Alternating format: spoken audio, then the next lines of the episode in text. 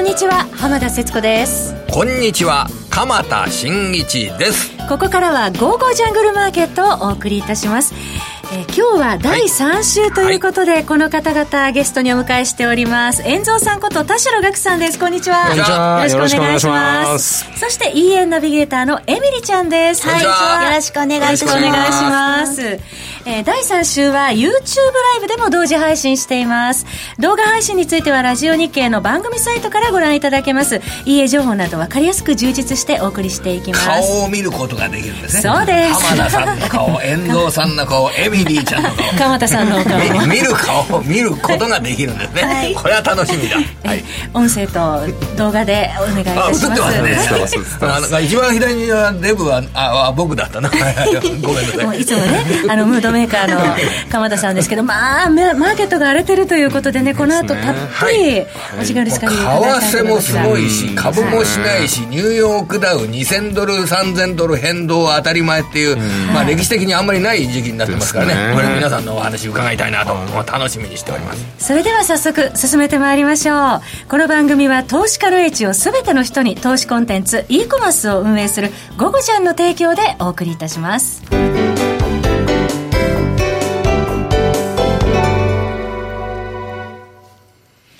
それではここからは鎌田さんと遠蔵さんにですね、はい、大荒れのマーケット解説いただきます為替ですよ、はい、遠蔵さん、ですね、為替、はい、ドルが強いですね、はい、はい、これ、何が起こってるのか。リーマンショックの時と一緒なんですよね、リーマンショックの時も9月15日にリーマン破綻した後、しばらく4、5日、ドルばーっと売られたんですけど、その後ドル暴騰したんですよ。うんで、レベルは違うんですけど、1か月ぐらいドル暴騰して、1か月ぐらい落ちて、で、最後また上がってってやって、うん、結局、3月に株価が底を打った時に、ドルも高値をつけて下がってったんですよ。だからやっぱり株価が落ち着かないと、ドルは買われる。で、今の状況って、あの、ちょっと順調じゃないじゃないですか。まあ、先週までは株だけだったと思うんですけど、特に昨日ぐらいから、為替が壊れちゃったんで、で、やっぱりドルに殺到してますよね。で、今の状況って見ると、先ほどね、あのー鎌田さんともお話したんですけど、えー、リート安すぎねえかリート、あの、リートというのは、普通は、えー、値動きが、株と比べれば安心できるから、その利回りを見ながら、投資する、インカムゲインを狙うっていう商品が、ものによっては、なんか10万円のものが7万5千円に1日になっちゃうっていう、すごいですよね。株以上に下落しているリート。ああいうのって、やっぱり、その投げが出てるっていうか、その売らなきゃいけない人が売ってってるんで、はい、レート関係ないんですよね。うん、で、僕も銀行にいた時とか、もう、あの、ちょっと上で待ってましたとか言って売れなかったら、バカ野郎って言われるんで、下までバンバンバンバン叩くんですよ。何でもいいから、えー、もう、その、処理しなきゃいけない額を、もう売れるとこまで売っていくっていう感じなんで、うん、そういう動きなんで、で、えっと、やっぱりそのドルが、世界の金融市場ってドルで回ってるじゃないですか、はい、まあ、日本人は円いっぱい持ってるんで、その円であの融資とかあるんですけど、世界の新興国なんか特にドルでお金借りてるんで、ドル調達しなきゃなんないんですよ。で、銀行っていうのは、長期の貸し出しを短期の資金繰りでこうカバーしてるんで、そのアメリカのニューヨークの短期金融市場でドルが調達できなくなると、世界のきあの血液が、お金の流れが詰まっちゃう。やっぱりだからそこでみんなドルが必要になってくるんで、それ分かってたんで、フェットは、東京の朝7時に緊急利下げって、ニューヨーク夜中ですよ、あれ。月曜日、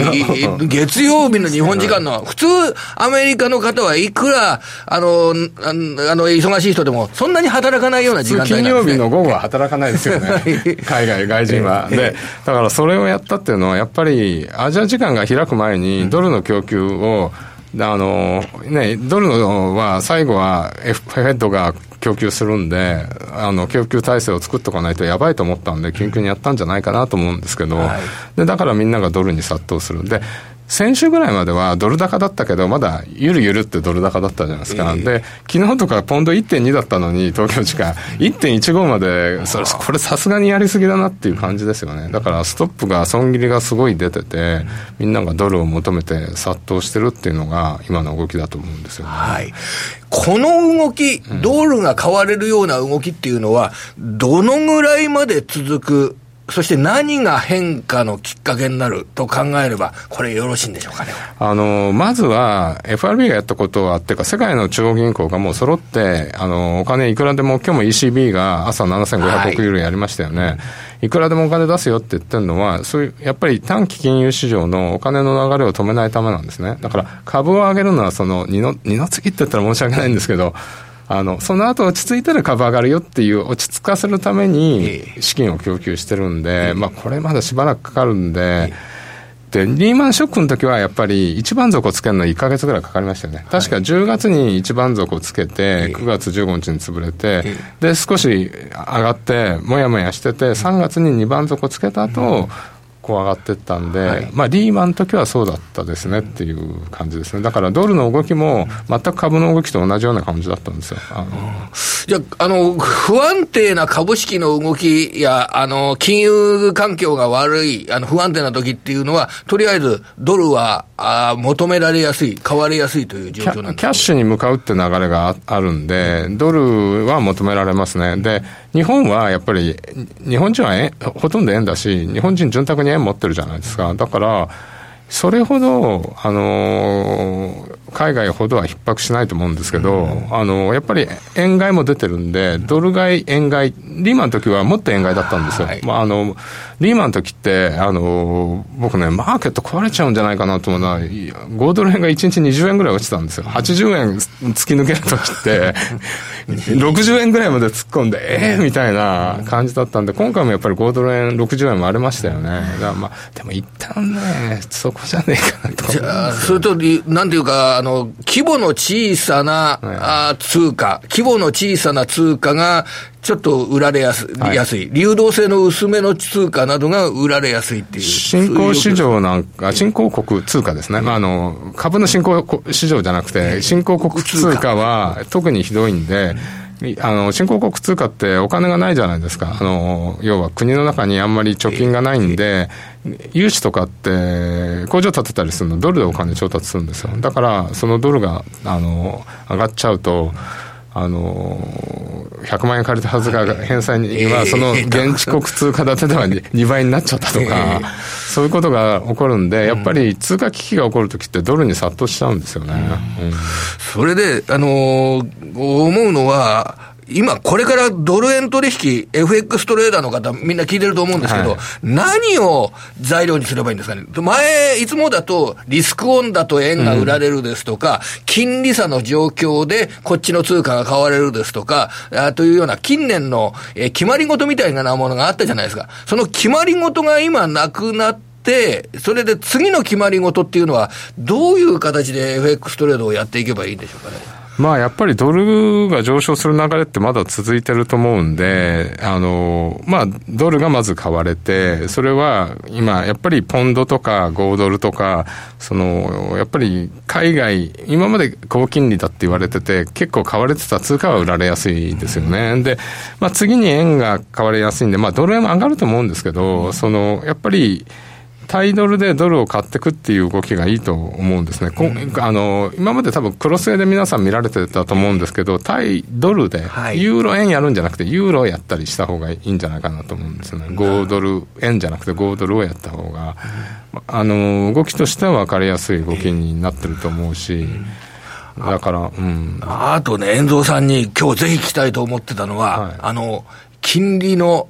えー、アメリカ長期債、1.2%になりました、景気が悪い、株が売られてる。普通こういう時って、えー、安全資産とかいうようなアメリカの債券市場にお金が向かって金利低下するじゃないですか。今何ですかこれ。あの、アメリカが景気対策でいっぱい国債を発行するというような状況で不安になって金利が上がってるとか、そういう構図なんですか今。どういうやっぱり国、国債でさえ信用できなくなって、そういうふうにこれから財政いっぱい出すんだって言ったら、やっぱり現金だって言って、現金に戻してますよね。で、あと株売って、株売ると、その、MMF に普通お金いくじゃないですか。MMF って短期金融市場とかにお金出して、そこで運用してるんですよ。だから、そうすると MMF 解約されちゃうと、その短期に金融市場に MMF から運用されてたドルもなくなっちゃうんですよ。だから、ドルがバッと消滅して、フェットがドンと。で、スワップ協定とかを6中銀でやって、日本はドル100兆円ぐらい持ってるんで、別に全然、あの、来るなら来いって感じなんですけど、どそうやってドルが足りないところにみんなでこう、融資しますよって見せ金を作ったんですよね。だから。そこまで現金化するのかっていうような、そういう状況なんですね、そこまでいかないんだけど、あの、見せ金見せとかないと、あの、弱い弱い、まあ、どこの国とは言えないですけど、新興国の国とかがあるじゃないですか、だからそこで金融危機起こるといけないんで、まあ、そういうために見せ金見せてますよね。なんか普通、そこまで極まると、どっか逆の展開になった時っていうのが、相当また別の流れになるというふうなことを考えるには早いですかね。いや、こういう時って、やっぱりポジションを少なくして、ストップ引っかかんないようにして、しばらくこう耐えてれば、オプションで、80%とか90%のモラがずっと続くわけないんで、ずっと耐えてると、いずれ戻ってくるって、だからそこに耐えられるぐらいのポジションでやってないと、っていうとこですよね。あなるほど。あんまりこう、ここまで株が下がったんだったら、もう買おうとかいうので、たくさんお金入れちゃダメと。メね、もう、あの、やっぱりそれは、まだ下がるっていうこともふ、うん、踏まえながら、ちょっとずつと。ですよね。だって、あの、最近、ニューヨークダウンの先物が、東京時間で1000ドルぐらいが動いてるじゃないですか。なんだ、寝てろよってお前ら夜中にサーキットブレーカー発動させんなよ、みたいな感じでしょ。だって、おかしいじゃないですかね。現物株の売買っていうのが前提になるのが先物市場なのに、先物市場が主役みたいな形で動くからってお金が回ってくる。世の中こんなもんなんですかね。いや、まあ、やっぱここら辺のボラが落ちてこないと、まずはだから先物とかデリバティブのボラがまずは落ちると思うんですよね。あの、落ち着くと。きって、はい。はい、そこを見てるとだんだんこう落ち着いてくるんで、そこを見てて、まあ、為替が最後の最後に為替来たかなって感じするんで、昨日今日の投げはちょっと一旦そこかなって気もしますけどね、まだでもビックスが80近い、今での78.5 とかね、普通じゃないですよね、そうですね。これ、でもね、あのビックスっていうのはオプション価格のもとにして作られるんで、株が荒れてるうちは、これは下がってこないんですね。そうだから100%、年間で100%動くってことですから、2倍になるか2分の1になるかでしょじゃあ、ここから先に、その落ち着きのタイミングを見るために、まずは見なきゃいけない指標っていうのは、えっ、ー、と、先ほどちょっとヒントがありましたね。アジア時間におけるニューヨークダウ先物とか、本来はそんなに動かないようなもの、ね、これが値幅がちっちゃくなってきたら、はい、あちょっといい話かなと。あと、ビックス先物とか、あの、ダブルインバースとか、やっぱり派生商品がいっぱいあるじゃないですか。あそこら辺が少しこう、落ち着いてきたらかな、みたいな気もするんですけどね。そこでサインを見ていくと。今、ダウ平均の CFD がマイナス0.42%というところですね。はい。えー、まあ、いろいろ見るべきところを見ながら備えていくっていうことですが、うんすね、まあ、あのー、日本時間、明日は連休なんですよね。ね。お休みだけど、日本がお休みだけど、えー、なんかただじゃ済まさないような、そんな動きなどがあるかもしれませんね。寝不足続いてません？結構先物が、動き面白いんでね、えー、だから3時ぐらいまでやって、まあでも朝まで起きてないとなんか心配ですよね、今日も。ね、今日も ECB 7時台にやりましたもんね。そうですね。1時間仮眠してるだけで大きく変わってますからね、ね。朝方はね。まあ、24時間戦えますかっていう、昔は ね、はい、コピーがありましたけれどもね。はい、うん、もうそのような状態ですけど、皆さんも睡眠時間はきっちりお取りになられて、ね、まあ、たまにはね、年に何回かは睡眠時間削って、できる限り働いてみるっていうのもね、あんまりこんなこと言わない方がいいですね。ごめんなさい。あの、なんとなく今のは、えー、言ってなかったってことにしましょう。気になるくらいの相場の荒れた動きっていうことですよね。えー、さて、えー、ここからはですね、えー、自動売買 EA 特集をお送りします。EA ナビゲーターのエミリちゃんです。エミリちゃんどうぞよろしくお願いします。よろしくお願いいたします。今どんなお話を伺えるんでしょうか？はい。あの、いつもは午後じゃ人気 EA ランキングをご紹介しているんですけれども、はい、今回はその EA たちの新しいサービスをご紹介したいと思います。ゴゴジャンさんで新しいサービスができたんですね。はい、そうなんです。ゴゴジャンのホームページにリアルトレードランキングというサービスが3月からスタートしました。はい、こちらには、EA 作者本人やお客様がリアル講座で EA を運用した結果が詳細として表示されております。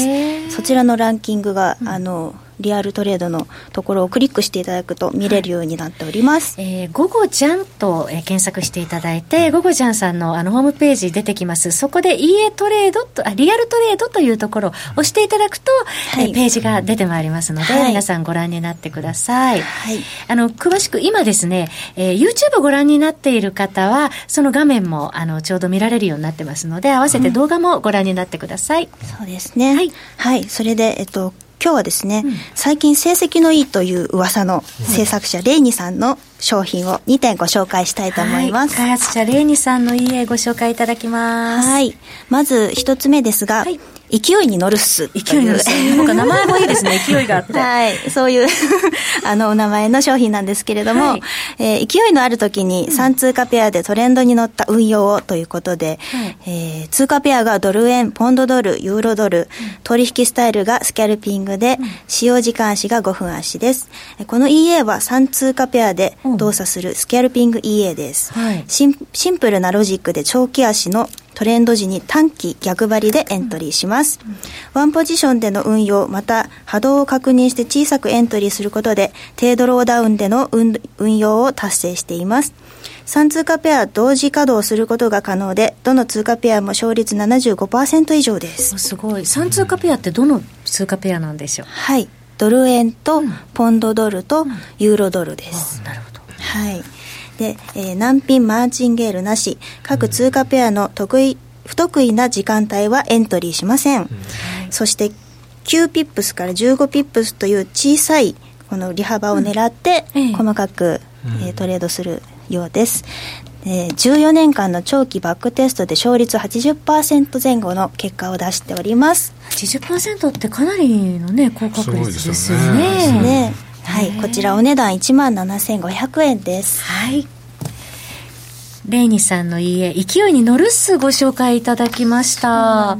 い、今、あの、その、EA のランキングにも5位に、うん入っておりますね、はい、人気が高い家です、はい、皆さん動画も、えー、合わせてご覧になってください、はい、でレイニさんの家もう一つあるんですよね。はい。そうなんです、はい、続いて、えー、2つ目なんですけれども、はい、えー、同じくレイニさんの、えー、商品で、はい、ライトニングという商品です、はい、これはどういう家なんでしょうか？えっとですねポンドドル、うん5分足にて動作する高頻度、高勝率のトレンドフォロー型スキャルピング EA です。はい、でこのライトニングは先ほどご紹介した勢いに乗るっすのスピンオフ EA で、ベースロジックは勢いに乗るっすのそのままで、エントリー頻度を、エントリー頻度と収益をアップしている商品です。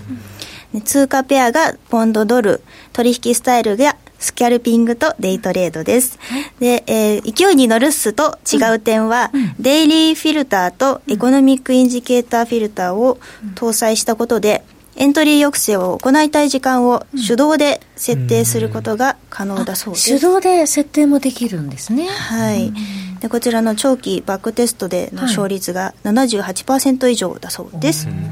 はい、お値段こちら2万2000円です。はい。遠藤さん聞いててどうですか？聞いてましたね。今日はレイニーブルーさんですね。そうなんです。なんかぐるぐる回ってます頭の中で。まあ手動でこうここはやめとこうって時に止められるのはいいですよね。そうですね、そうじゃないとね、うんうん、荒れる時もあるんで、はい、そうですよね、今みたいなね相場付けの時は、はい、えー、ゴゴジャンの、えーと、キーワードから「レイニ」と検索していただくと商品が、はい出てきますので、はい、はい、であのこの画面見てるとこの商品のコミュニティっていうことで、はい、レイニさんが実際答えてくださったりとかね,、できるんですよね。質問があるときにあのいろいろとここのホームページの方から質問して解決することができるので、まあなんかやちょっとチャレンジしてみたいなという方にも、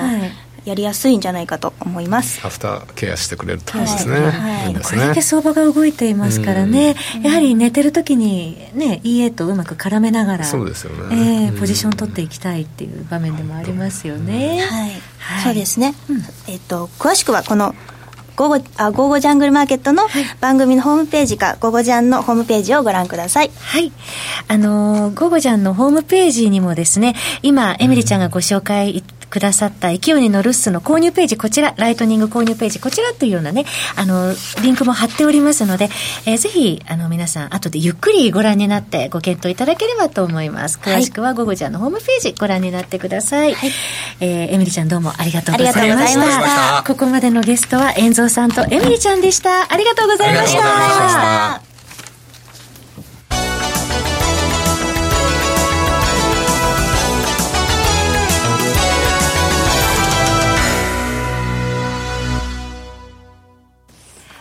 えー、ただいま、えー、今、準備中でございます。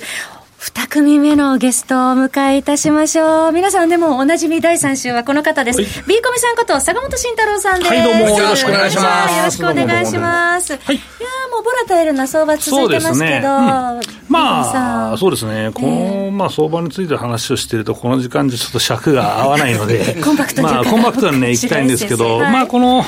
下落相場が始まった時、まあ年初ですね。年初で、えー、まあ、あの、イランの話が出た時からですね、まあ、ボラタイルな動きが続くでしょうと、まあ、ボラタイルな動きになるでしょうと、まあ、いう話をしていて、まあ、そこからまあ、調整がまあ始まったわけですけど、2月の最終週ですかね。えー、からまあ、大きな調整始まったんですけど、でまあ、一応下がる話はまあしていて、そこの備え、皆さんも僕の話を聞いてる人はできたのかなと思うんですけど、まあ、あの、一番下まで来ちゃいましたよね。はい。あの、PBR1 倍ぐらいからまあ、買い始めて、で、まあ、えー、PBR、まあ、0.8倍台で、まあつまあ、多く積むという話だったんですけど、まあ、8倍、0.8倍まで来ちゃいましたから、ま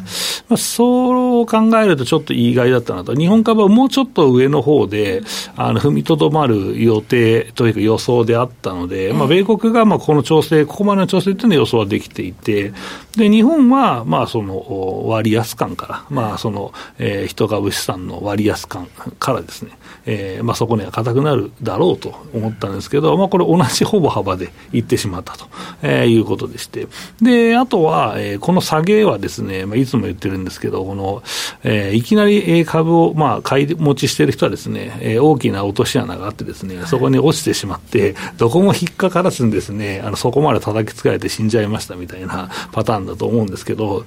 あのこれはね、結構皆さんびっくりしたのかなと、まあ、大体これってリバウンドがあってなんとかなるよねっていう相場が普通だったと思うんですけど、うんちょっとまあ前回、前々回というか、アベルメックス始まってからのリバウンドって一番大きかったのは30%前後だったんですね。でその後大体20%ぐらいでリバウンドしてたんですけど、まあ、これが全くなかったっていうのは、結構その、生き残ってきた投資家も辛いパターンだったのかと、もうこれちょっとなかなか生き残ってきた投資家っていうのは、そのまあ信用を使ってた維持率の維持がうまかったりとか、えー、するのかなと、で、まあ、某証券、ネット証券のその評価損率は4割超えてるとかいう話、ね、その損もまあ出てしまったので、まあ、これもみんな耐えまくって、早く嵐が過ぎてくれと、さすがにリバウンドするだろうというふうには思っていると思うんですけど、まあ、これはどこでするかという話にしようかな、今日はね。はい、なので、皆さんね、耐えてらっしゃるところで、でね、いや、でもどういうふうに銘柄選んだらいいのかっていうところが、坂本さんの出番そうなんですよ、まあ、その前に、いつ、まあ銘柄、まあ、とりあえずそこ、そこ当てはしないっていう人がほとんどだと思うんで、えー、まあ、そのそこの部分を、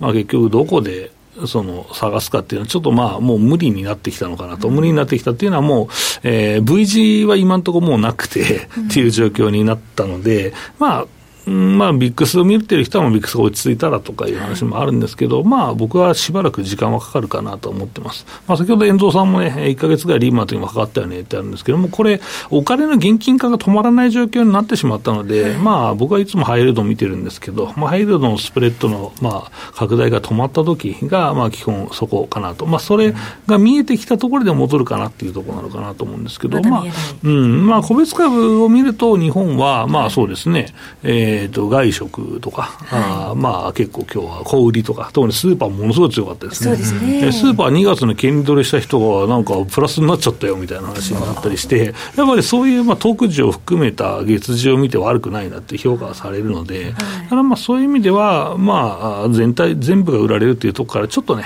個別株戦略ができるような状況になってきたなというところかなと。NTT ドコモなども 5G の関連で、またバーンと今日は上げてましたよね。そうですね。それで上げたのかな。まあ、いや、僕は配当だったと思いますよ。配当と、あとは、そうですね。僕はあんまり 5G のあれは好きじゃないんで、テーマ、テーマは好きじゃないんですけど、いやいやいや、いいんですけど、まあ、あの、将来に夢だけ見て買ってもしょうがないのかなってあるんですけど、まあ、ただね、えっとね、そうそうそう、そういう意味では結構最近、まあ、えー、まあ、大型株配当を含めて、やっぱりファンド税がキャッシュ潰しに来たのかなというのはあるかなと思ってます。で、まあ、そこで、まあ、どうやって今後ね、えー、まあ、リバウンド取りをしていくかというんであれば、まあ、えー、その参考にですね、このゴージャンさんでやってるですね、はい、えー、井上先生とやってる、えー、この株ハイブリッドバトルをね、えー、まあ、えー、利用していただければなと思うんですけど。勝者のスクリーニング株ハイブリッドバトル、もう定量分析と定性分析が激突、はい、勝者のスクリーニングを学ぶという、うん、えー、教材なんですけれども、はい、どういうふうに活用したらいいでしょうか？そうですね。まず、これ、井上先生がですね、はい、えー、まあ、クオンツを使って、まあ、えー、金融業を除く銘柄、3300銘柄ぐらいを1位から3000 300円ぐらいまでランキングをつけていただいてるんです井上哲夫さん、はい、でそのランキングの上位の銘柄っていうのは、すっごいピカピカの株なんですよ、まあ、スクリーニングすると、皆さんも引っかかるような、まあ、売上利益が2割ずつ伸びてきて、PR は50倍、100倍だねという株が多くて、それでも伸びてくるっていう株が多かったんですけど、これね、調整してるんですよ、ここで。で、ここで調整していて、えー、まあ、あおしめ買いをね、どうにしようかなと。まあ、結構、結局、そのエッジが立った銘柄で、下がりすぎてる銘柄買いたいという人もいるかもしれないですけど、やっぱこのまあ、機関投資家が好きそうなね、えー、銘柄が、あえー、こんなとこまで来てんのっていうのはゴロゴロしてるわけですよ。で、そういう銘柄をもう指名買いするとですね、えー、まあ、まあ、どうせ金が入ったり落ち着いたりしたらまた買ってきてくれるんだろうというパターンで、いい銘柄は買うんですよ、結局。うんなので、まあ、それをですね、えー、変えるいいチャンスだなというのがですね、今回の、えー、下げでね、えー、まあ、見えてますので、えー、なので、まあ、そのシートをですね、えー、見ながら、まあ、僕もまあ、ピックして検証するんですけど、まあ、そこの部分をですね、えー、活用していただきたい。で、まあ、長期、半年、1年で、えー、まあ、ご購入いただいた方は、あちょうどですね、昨日かな、先生のシートが上がってきましたので、えー、それをですね、えー、まあ、お配りして、皆さん、エクセルシートでお配りするので、そこでご,、えー、ご活用いただけると、えー、そこでも、まあ、僕のピックも真似するのもいいけど、まあそのえー、自分でね、エクセルをまあ動かしてですね、えー、これいいじゃんというのをですね、えー、皆さんに活用していただければですね、案外いいおしめ買い銘柄見つかるんじゃないかなと思いますけどね。これはありがたいですね。今、個別企業っていうのは、はい、動くときは動く状況になってきましたね、はい、ね。本当に。はい、あの、今日なんかだと、うん、えー、これはあの、坂本さんの銘柄とはちょっとあの別のあの角度かもしれませんが、ピアって会社あるじゃない。ですか、あの、情報誌の。あの、これ、一番事業環境が今悪くて、それで1時30分にえらい下方修正をして、そした。ら株価の上昇率が22%になったってい。う、なんか、とんでもないことが個別銘柄の世界では起きているような状況にあって、やっぱ皆さん、最悪をかなり織り込みすぎているので、えー、まあ、そういう意味だと、いい銘柄をピックすると、案外この後リバウンドが取れるんじゃないかなと思いますので、ちょうどね、今、いい時期だと思いますね。商社のスクリーニング株ハイブリッドバトル、6か月パックですと、通常価格9万円ですが、半年購読まとめて割り後の価格7万5千円でお買い求めいただけます。先ほど、えー、坂本さんがお話しされていた井上さんのね、レポートもついてくると。ートというか、まあ、あのテクニカル分析ですね、シートがシートがついてる、はい。はい、それをまあ見ていただいて、ですね、まあ、あと僕と井上さんの相場の解説、時給の解説。ですね、今、時給すごく大事な時期なんで、それを見ていただければなと思います、はい、大事なエッセンスがぎゅっと詰まっておりますので、ぜひ皆様、ご購入、ご検討ください。えー、商社のスクリーニング株ハイブリッドバトルと、えー、検索していただきますと出てまいりますので、皆さん、ぜひこの機会にご検討ください。えー、本日2組目のゲストは B コミさんこと坂本慎太郎さんでした。どうもありがとうございました。盛りだくさんでお送りしてまいりましたけれどもね、えー、今週も鎌田さんどうもありがとうございました。えー、それでは皆さんまた来週。この番組は投資家の位置を全ての人に投資コンテンツ e コマースを運営する「ゴゴジャン」の提供でお送りいたしました。